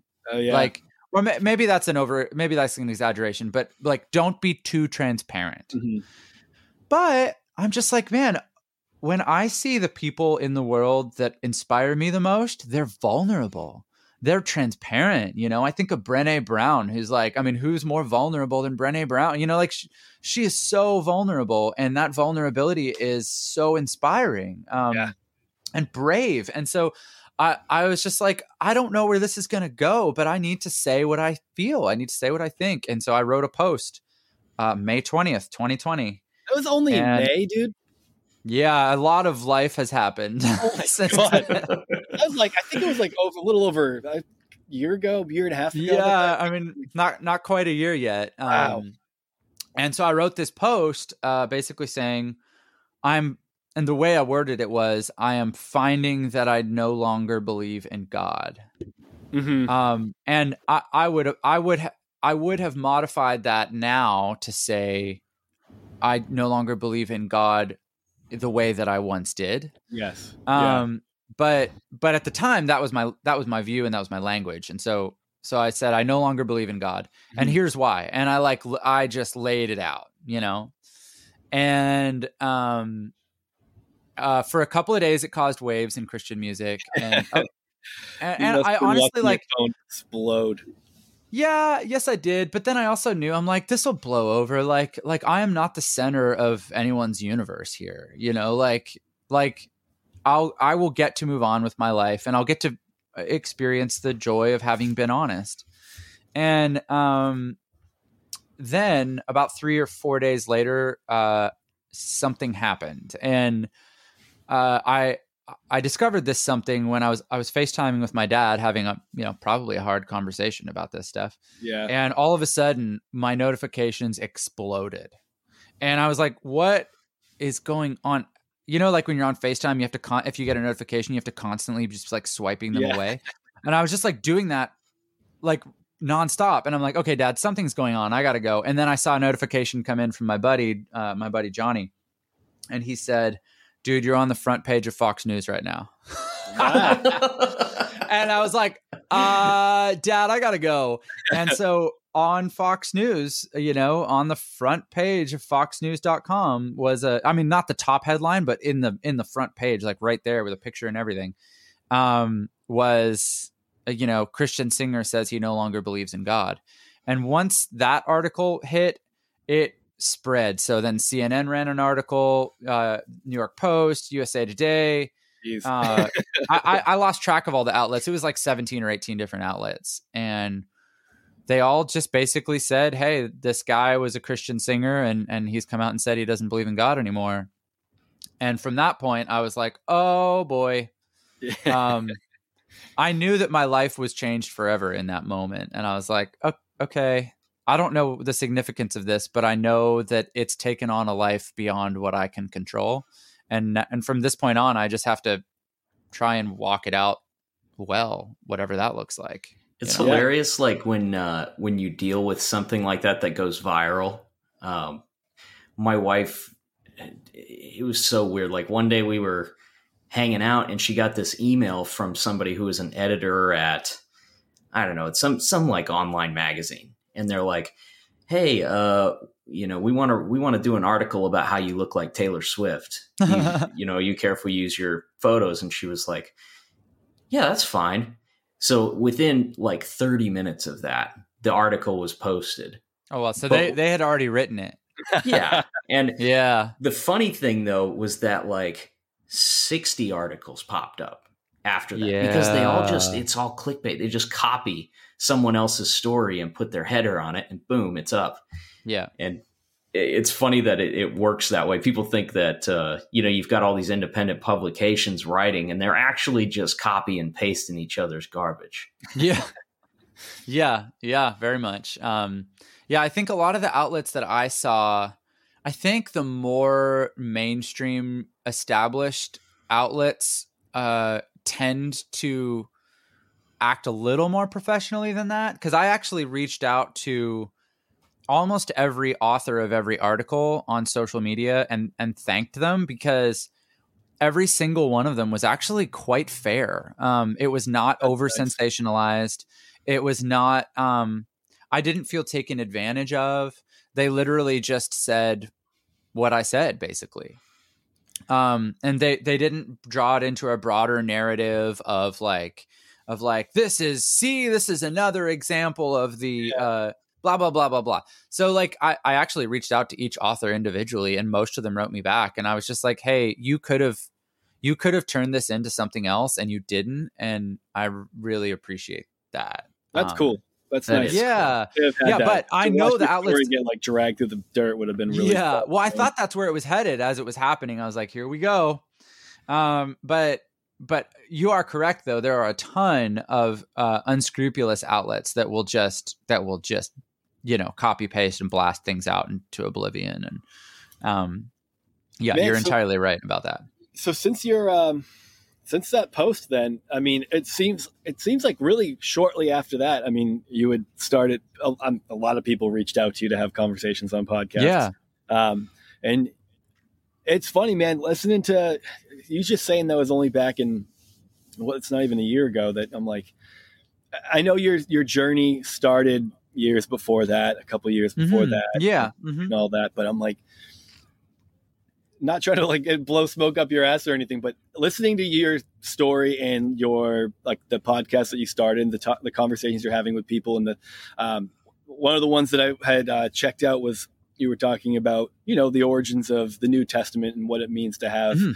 um, yeah uh, transcripts or manuscripts and Mhm. Uh, it was like it's so it's well done it's well thought out and you're for someone who's really hasn't been on this journey long in comparison to others you you've learned a lot and you've it seems uh, and Oh, the way that you, you. explain these things to people in, in a kind and compassionate way is i'm really enjoying it and I'm, i've been enjoying following you and your story and the way that you you present these types of conversations and information I, I you would expect you to have been on this journey much longer than you have been Oh, thank you. Well, I mean, it. I did start before I came out publicly, but also I'm I've I'm I've always been a reader, Mhm. um, and I um, I have I don't think it's a photographic memory, but I have a pretty good memory, and so I can absorb information fairly quickly. Um, and I'm a morning person, so like I get up at like four. I get up at four most days, and I read for a few hours a day. wow Um, and I do, and I do that not because I feel obligated to, but because it's life for me. Um, Yeah. l- learning, learning, and and learning new things i like i'm i'm insanely curious and i love learning new things and um and so it's it's it's just part of my dna to to be curious and to want to know more. Um and and you know not everyone makes space for two hours of reading a day because not everyone not everyone can quite honestly. Like like i'm really really lucky in the sense that i i have a career that's fairly flexible. Um i i the work that i do i i can i can make enough to make a living in a shorter amount of time than it might be for other for some people. Mm-hmm. So I'm I'm very very I mean hashtag blessed. You know, I'm very I'm very lucky in that way that I have the ability to to dedicate some time to this. Not everybody, not everybody has that, and so I feel partially for that reason I it I feel compelled to share things that I'm learning, um, because because there's there's people that have the uh, the questions that I have, but that that don't you know tend to want to read some of the stuff that i read you know? Yeah. But but but really want to know. And so if i can distill some of this stuff down to uh, bite-sized chunks that are manageable for people uh, and if those ideas can be helpful and actually make a difference in people's lives oh. the weird thing is i feel like in some ways i'm continuing the work i did in hawk nelson. It's like in hawk nelson i was like concerned with making things that help people. And and in a lot of ways i still like find myself very fulfilled by that same thing. Um it's just you know taking on a new life now. Did uh so before me, you came Casey? out or afterwards did anybody like not in a negative way but like did anybody come to get you?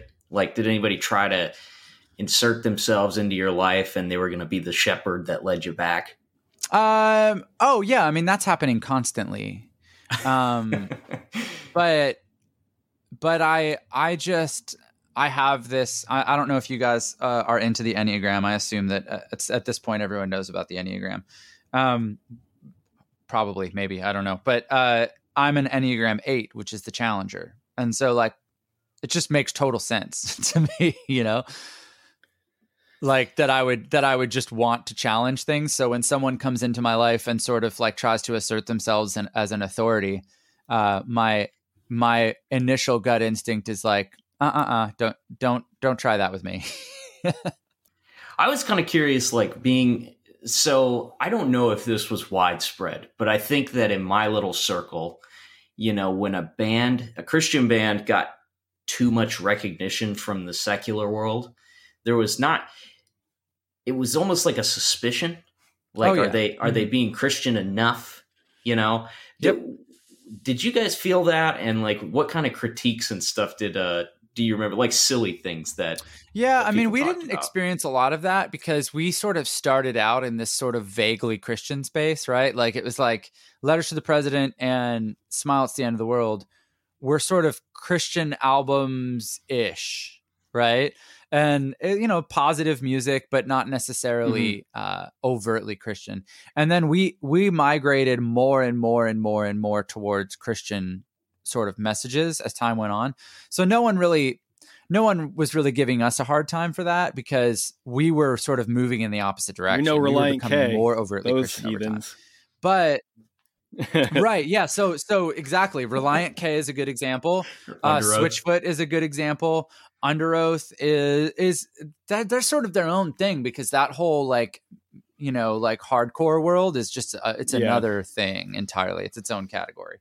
Um, but uh, yeah, I mean, Skillet to a degree.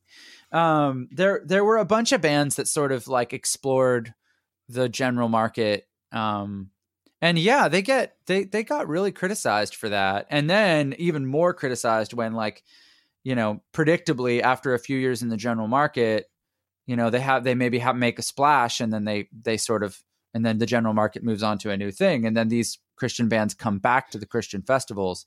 And and and then there was this there was these two things that happened. One is they're successful on a whole new level. So when they used if they're going to headline a Christian festival, if they used to ask for 30,000 they would they would ask for 75 grand you know that's a good move. or something like that. Whoa. um and so yeah so it's like and so so but but they were so successful that festivals would pay it. And and then what it meant was there was this hollowing out of the middle class of of bands. And so so festivals started taking the approach of going like well we'll get one or two headliners we'll pay them 60 70 grand each and then we'll get a bunch of like up and coming bands and pay them next to nothing. And the sort of the world that the world that we lived in was sort of like you know like our our guarantee for a festival might be 10 grand or something like that. And you know out of that we would pay our staff. We'd have a bus. We'd have travel expenses. We'd have so it's like it's like 10 Yeah. grand sounds like a lot it's really not um yeah, no, and, it, you uh, said. Ten, like I it's mean, I, really, don't, I have not. just some vague familiarities with the music industry just from paying attention to it and listening to other artists talk about it. And you said ten grand, and I was like, what? That I mean, you have five people in a band, and you just played a festival. Not to mention everyone that works for you guys. Like that's My band paid to play at Cornerstone.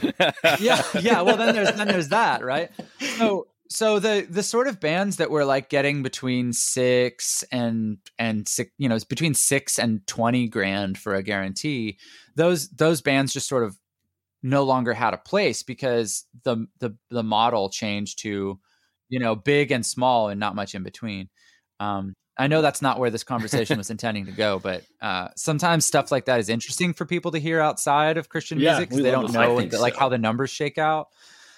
Um, yeah, so um, yeah, we didn't really experience the sort of cultural backlash of the Christian Christian music versus general market divide so much. Um, but one of one of the things I, I, I see now is that basically, like, if you're not worship music, then you just need to go into the general market. Like, that's just how it is now. That I I was curious about that because my wife and I were talking about it. But you know, there were so many like Christian rock bands back in the day, and that was I mean, we lived off of that because that was Oh, all yeah. we could listen to. We loved Yep. it.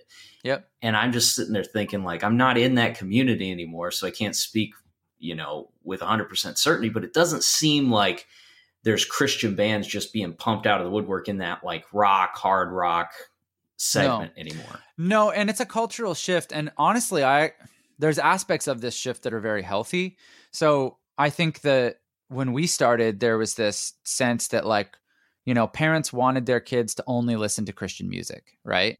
And it was like the idea was that if your kids like Blink 182, you give them a Relient K or Hawk Nelson or FM Static CD, right? It's like It's a peace that's what you do.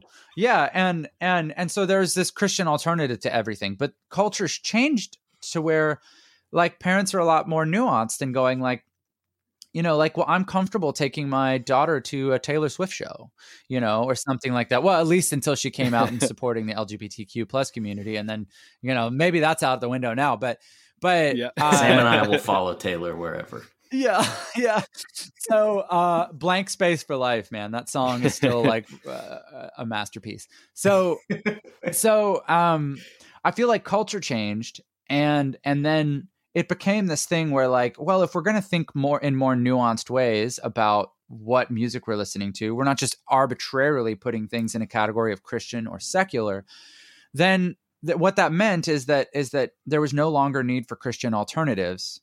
You know you could listen to general market bands as long as like as long as they were in general wholesome and that those actually do exist. So it's like um the need for bands like hawk nelson just wasn't there anymore So it's actually Uh, kind of a good thing then. well i think? actually think it was a good thing and is a good thing but it was Yeah, really well, and it's a devastating bummer to for our all these other bands that aren't going to be able to play 1,000 church shows, hoping they'll make it into the uh, Christian music industry.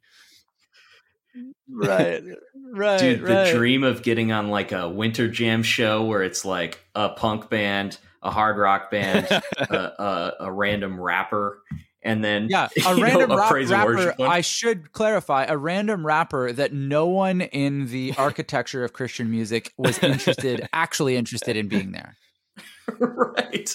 No, it's true because it's true. I mean, like I literally, I had this conversation with a friend of mine, Derek Minor, recently, who's a, a, a hip hop artist, and you know, I asked him like, "Do you consider yourself a Christian hip hop artist?" And he goes, "Well, I just consider myself a hip hop artist, and wherever that goes, it goes. You know, if people want to call me a Christian hip hop artist, that's fine." But I asked him like, "Dude, did you feel welcomed into the community of Christian music?" Huh. And he said, "Absolutely not." um he he he said i've bl- he's like you know the only time i felt welcomed is once once i got successful enough on my own there was a recognition in christian music that we needed to bring in hip hop artists and black artists.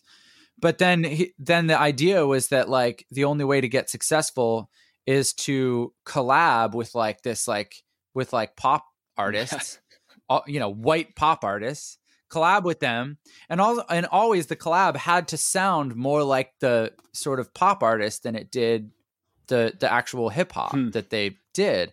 And so he he he said he's like we never you know uh, you know Lecrae um Derek Minor 1D like all these all these you know sort of Christian hip hop artists Derek's point of view and I, I I totally affirm this is that is that they the Christian music apparatus did not want black music, but they wanted to participate in the Interesting. cultural thing That that, was makes happening. a lot of like yeah. That's I could yeah, see that's- that for sure. Yeah, well, that's another one. That's another thing that once you see it, you can't unsee it. You know. Yeah, I never thought about it in those terms, but yeah, there was just never the the acceptance of of Christian hip hop, and, and I listened to a lot of it. I had a lot of Christian, you know, rap and hip hop CDs and stuff, but you were never going to get to go see like L.A. Symphony or Yeah. you know any of those guys that were not like. I mean, you'd run into KJ52 at Winter Jam, but right, that's it. Right. You know, He's safe. He's safe. Right. right. He's I safe, why. non-threatening Hmm. hip hop. And if if if anyone wants to make the case that it doesn't have anything to do with his skin color or his, you know, culture, then yeah. mm, yeah. I would disagree. You know. Uh anyway, we did not we did not uh that that you know, that's not necessarily what we're intended to get into there but but i you know it's one of those things like i i feel like on the race issue um it's something i really deeply care about because w- once you see it you know it's like you can't unsee it. It's the same thing with the lgbtq plus community. It's like once you once you have relationships with people who are members of these communities that feel marginalized and oppressed and exploited it's like you you have enough conversations and and you get to know enough people that are saying the same thing. And you you're forced to go like i can't look away anymore and i have to take a look at my life and in what ways am i participating in this? In what ways am i benefiting from this without knowing it? And uh it's like the whole fish don't know they're wet thing. It's like it's like i have been existing in this space that's been exclusionary and marginal and, and marginalizing people and i've participated in it and benefited from it. And and once you begin to see it you see it everywhere and it's it's terrifying it's it's it's uh it's paralyzing sometimes because i'm just like what what what do i do? I'm one person you know? Um and, and i think the answer to that is you search out uh w- ways to to let which I yourself think is get something used to being we're uncomfortable And so, not to say that there aren't. I don't want to just dis- be 100% dismissive of all evangelical spaces, but I mean, but no, I know. no and i don't mean that But either there was- are so spaces wanna that are addressing before this stuff. I say yeah. something that will sound possibly dismissive. By and large, I think the evangelical community as a whole is failing at um, race and uh, LGBTQ issues. Um, of course, there are some I that agree. are identifying with evangelicalism and, and doing some good and, and right work in the world. So I, I, I don't want to just paint the broad brush, but uh, you know, one of the things that had um, it's like once you start when you, to piggyback off of what you're saying as far as being in spaces that make you uncomfortable uh, one of the most uncomfortable things i think we have done as evangelicals former evangelicals is like is losing that form of faith and and having that collapse around you fucking sucked. Like it Mhm. wasn't fun. It was painful. It was kind of Yeah. scary at times. And you wonder where you're going to go when you die because you were so convinced it wasn't somewhere terrible. But now you don't believe in a terrible place that you think you're going to go to because you stopped believing the right things. And it's just not a fun experience to have. But what i notice is that a- a lot of the people who have um, moved out of those circles have realized um, it, have done a better job realizing that where they've tr- kind of missed the mark uh, and on these issues on on race and gender Mhm. equality and um and any Yeah, I mean, yeah, for one of the things that's been so cool for me and so exciting cuz I I I tend to feel like in myself and others we're so much more animated by joy than we are by shame. Like shame shame shame separates us from ourself, you know, within our within ourselves if if we experience shame, we are both judge and judged, you know. So like shame shame is not is not necessarily uh, the most helpful thing we could try to you know put on on people. I think an invitation to more love and more joy is way more exciting. So so for me like i've noticed that as i've i've gotten more comfortable talking about uh, the lgbtq plus community talking about and to and with that community um and and being more open to saying very publicly like oh my gosh i have to affirm this community and i have to support them and i have to i like i want to loudly be an advocate for this community as i've done that members of that community have been unbelievably kind to me and and what's i mean maybe that's just maybe that's not surprising to to some but to me it's surprising how quickly i've been loved and accepted um, because it wasn't that long ago that I wasn't loving and accepting of them. And like, if they felt like they wanted to hold that against me, I'd feel like they'd be justified in that feeling. You know, it's like, well, oh, now, yeah now like, oh, you're damage now is done pal Thanks like, so you much. for, you know, come from that perspective yeah, I guess we'll just forget about the 35 years. Uh, I guess we'll just forget about the 35 years that you didn't. You know, like I could understand that feeling. Um, and and yet like I feel like I'm experiencing so much joy and love and acceptance and grace um, from this community that I rejected for a long time. Either even if I wasn't saying it out loud, you know, I I implicitly rejected them, and and now they and and and as soon as I started speaking in support of them, even a little bit, like uh, I felt so welcomed in and loved, and I was like, man, that's telling right there, you know. So the thing I tell people, like, if you're a Christian who uh, who you know believes and believes in Scripture, uh, whatever whatever uh, community you walk in, you know, if you feel in your gut that you want to be loving and supportive and affirming to the LGBTQ plus community, but if you feel like there's some scriptures that are holding you back from doing that, I would encourage you to go read this book, The Gospel of Inclusion by Brandon Robertson. Um, he's a Yeah. friend of mine. He he uh, he's a pastor. Um, he he is uh, a remarkable guy. yeah he's done some Um, great stuff Yeah, and and he he lays out. I very much agree with his argument on what what what is sometimes called the the clobber verses. There's six verses in the Bible that th- there's only six verses that explicitly talk about homosexuality, and the context in which they they discuss homosexuality is very very important.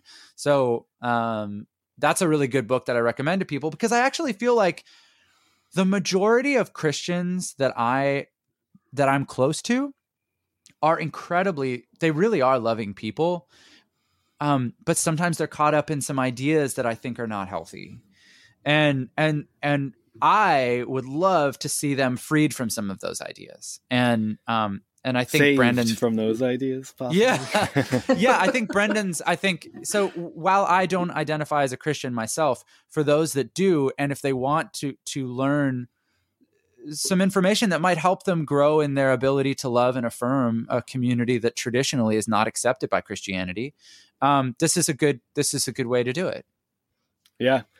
Yeah, that's beautiful, man. Man, I love uh I can't wait to just kind of keep following where your uh, journey and thoughts take you, the people you talk to, your um, your newfound mission of this is what's funny as you know Christianity was this whole like we need to save people Yeah, kind of institution and uh, Mhm. but what i'm experiencing through people like you and the work you're doing um, who are trying to to give platforms to people who are trying to say some things that have a hard time maybe sinking into certain christian communities but i mean really this is this is kind of the saving work is um, giving people the tools to find um, to find the, I, I guess the piece that you found uh, on this journey you know like like it's like looking towards christianity and like these concrete concepts and beliefs and systems to save us isn't isn't enough. Like we're looking people are really looking for something deep to dr- like a, to draw from. And uh, Yeah. sometimes we've been given something real shallow and I, I so i'm just I, I love what you're doing man to me this is Thanks more so much. of uh of the the saving type work that uh I I- I would have loved to have seen from Christianity growing up. Yeah, thank you. That means so much to me. I I um I mean there's so much I'm still figuring out, so I I definitely don't feel like I'm an expert on well, anything actually. but um but but what I'm finding is th- the more I dive into ideas of spirituality and um different perspectives on the world, the more the more I sort of I find myself sort of in awe of the experience of being. Um, in in my one of the things that helped me uh, become more open to spirituality after going through a very atheistic phase. Um, and and the reason why I didn't remain, you know, an atheist is quite honestly, I just got bored. like like I was just like, there's there's more going on here uh, than than than just you know pure reductive physicalism. yeah, there's a lot of the beauty, the wonder, the yeah, and and ironically, the thing that really I felt like gave me permission to start exploring these waters again is uh, this psychological field of study called phenomenology. Hmm. Um, which was sort of spearheaded by this guy uh, Martin Heidegger a couple hundred years ago, and uh, or was it? A couple, see, I, I see, I, I, I'm not good with timelines actually. And how long Yeah. it was? It may not have been act. I can't remember exactly how long ago it was, but I resonate with that feeling really hard. I probably phenomenology. the amount of things yeah. I've probably said on this fucking podcast where I've been like, I, I, all I, I now that we're putting our email out there, I can't wait to start getting corrections about all the right right someone will correct me on all kinds of stuff too but um no the reason why it was permission for me is is because science in general seeks to strip subjectivity out of uh our understanding of the universe so like like the the scientific method the whole reason that that exists is it's designed to reduce subjectivity and and and seek out the most objective truth that it can which is a, an incredible tool. Um but martin heidegger's observation was uh that's good but we don't live there. Like like we live in this field of subjective experience. Each of us does. And our our experience of reality is constrained by our perception and our perception is self-defined. So like uh, a good example of that is like wherever you're sitting right now there are an infinite number of details that you could focus on in your vision. So like i'm i'm looking at a hard drive on my desk Mhm. and there's a bunch of little perforated holes on the side of the enclosure to let air through so that the disk can cool. And like you know the formation of those holes like the the the way that they were made the exact diameter of them the orientation of like there's like there's dust on you know little specks of dust. Like there's all these little things. If you were going to paint if you were going to paint the scene that i'm looking at right now you could go into ever and ever and ever and ever greater detail and you could never be done. But but we can't live our lives that way right? Like there's there's too much information. There's way too much information available to us for us to take it all in and process it. So we have to constrain that information and we have to decide to take a very very tiny subset of all the available information and live our lives based on that subset. And and that is a subjective it's not exactly a choice it's a process that's happening in our mind. And that means that literally every single one of us is living in a different self-defined perceptual frame. And so literally experience none of us are having the same experience in life. It's completely unique.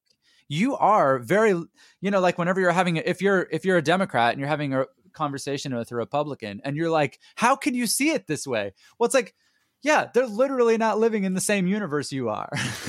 Yeah that's that resonates with me pretty hard. Yeah yeah so so so th- that led me back to this idea of spirituality going like what exists underneath all of that?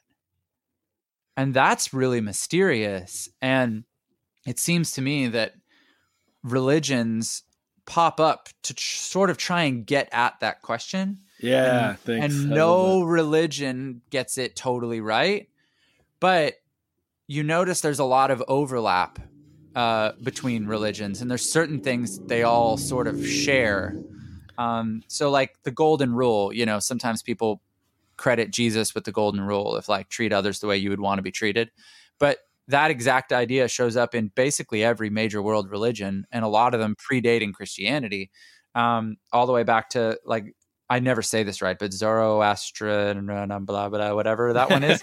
Um, Zoroastrian. um, it's a Persian. It's a it's a Persian religion that's very very very old. Um, so so anyway, I'm I'm feel I'm sorry I'm I've gone on a total rant here, but um, the reason why this is by why phenomenology was so helpful to me is is is to realize that the subjective nature of our experience. It's not just an aspect of our experience it's the whole thing.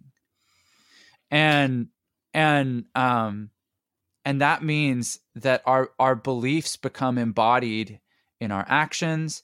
It means Mhm. that it means that we are as far as the way we are experiencing the world we are creating it at the same time as we're experiencing it um and i know this sounds like so hippie and weird and all that stuff but like but this is like it's like this is real a real branch of psychology. It's real. And so and so that made me go like like okay i've been thinking of god as a being.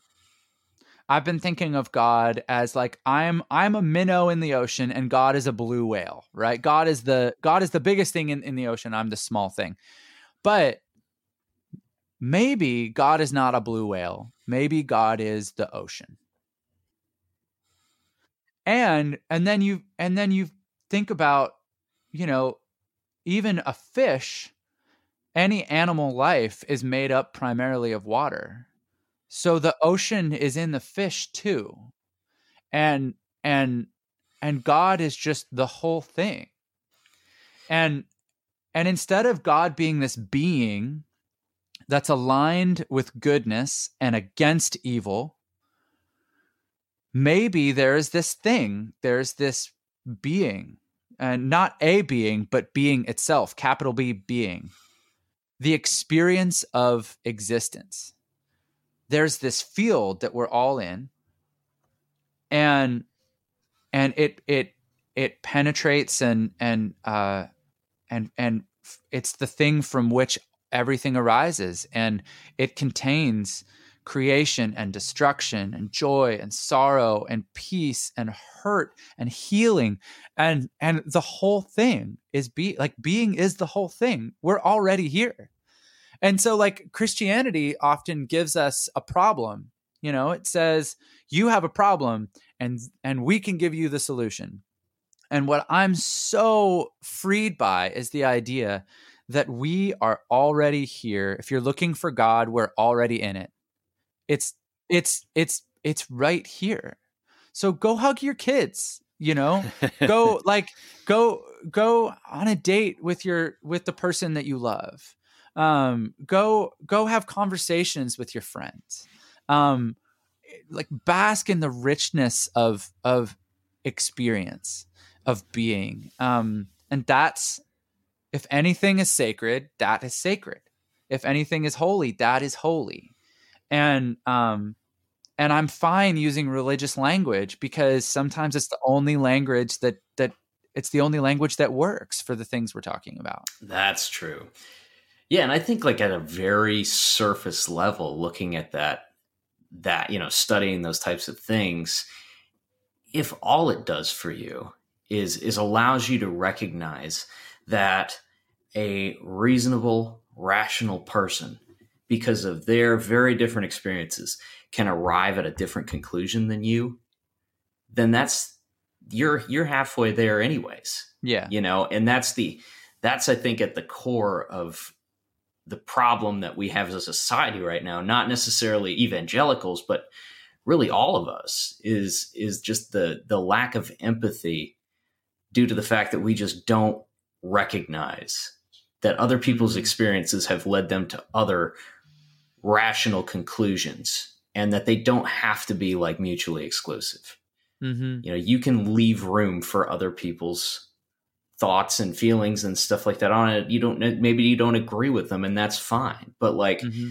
there's it's okay for them to have a space and to think that they're you know to think the things that they think and for you to recognize that those may be true you know i, I don't know i'm, I'm kind of Yeah. i'm not explaining myself well no, but- you're doing great, man. You're doing great. It's like, it's like, I feel like I grew up being told that the good news was that you're bad, but God is good. That's Mhm. the good news, right? right And and for me now, the good news looks more like, like goodness.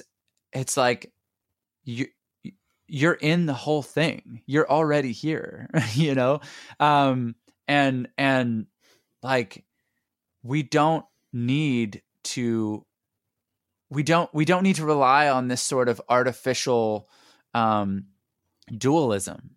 Um like like relax uh relax like there's there there's there's definitely i mean life contains sorrow there's no doubt um but it also contains joy and it seems like those two things are inseparable and i don't know why that is. I don't know why um i don't know why we're we're bound to experience them together. Mhm.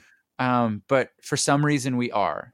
And um and and i just the way i look at it now is like we are free to in to enjoy that experience and it- and the richness of it and the multifacetedness of what it means to be and um man to me that's the good news you know Yeah, and it sounds like you want to uh, finding that for yourself. Uh, it seems like that's what you want to be able to help other people find uh, Yeah, for themselves now, like yeah. to, to that freedom. I mean, we were we were given we were sold a freedom um, our our entire lives, and if you find freedom in that, it, and it it has positive results in the world, that's great. Uh, I push back on suggesting you found your freedom, but having your beliefs create um, negative, having negative implications on the Yeah. people around you. So, and, and I'm sure we all obviously we all level on that. But when you're looking at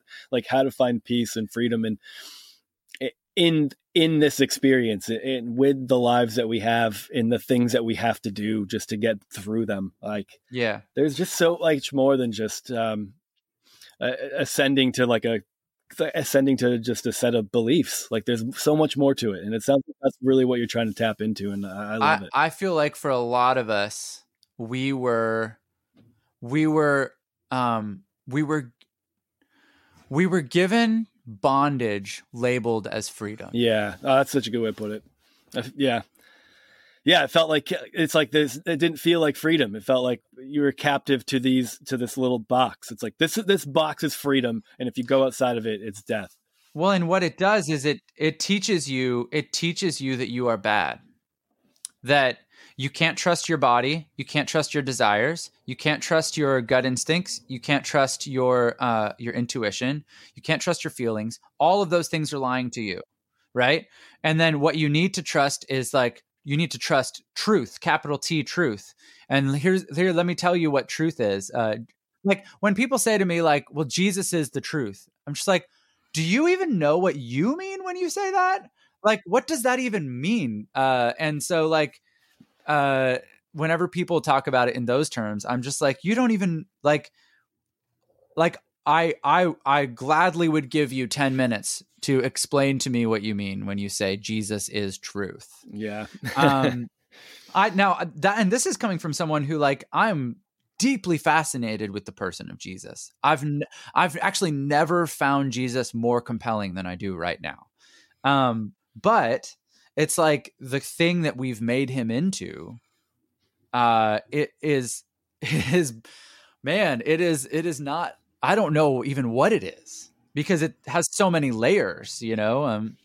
So anyway, we could talk about this for ages. I know.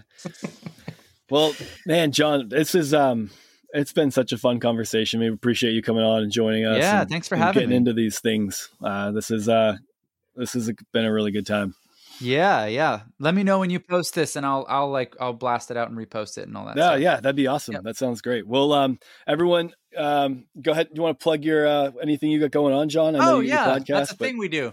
Um, uh, yeah, so I have a uh, podcast and a YouTube show called The Wonder and the Mystery of Being, and there's new episodes every Friday. Um, I've been pretty enthusiastic about it recently, so I've actually recorded too many. so so uh so i'm intermittently i'm going to be releasing two a week here and there but that you know won't necessarily be the norm. Sometimes i speak with people who uh, are consider themselves christian. Sometimes i speak with people who do not. Um but it's exploring the space between belief and unbelief um, i don't typically ask people where they lie along that spectrum before we have a conversation we just have a conversation and um yeah, we get into some of the same stuff that we've talked about here. Uh, and uh, the best place you can check that out is, well, anywhere, you know, for podcasting, anywhere that you listen to podcasts, it's out there. It's called The Wonder and the Mystery of Being. And it's uh, it's also on YouTube. If you just search my name, Jon Steingard, you'll find it. And then I'm on Instagram uh, at Jon Steingard, Twitter at Jon Steingard, and those are probably the best places to come and find me. Yeah, definitely recommend. Uh, definitely recommend the YouTube version though. There's some cool like visual elements to it, and uh, Cool, thank definitely you. check out the uh, the Grace Baldridge episode. Uh, yeah, it's one of my favorites for sure. it's fantastic. Sweet. Thanks, Well- guys. Thanks a lot, Jon. It was great meeting you. It was great to chat with you guys too. All right, everybody. We'll see you next time.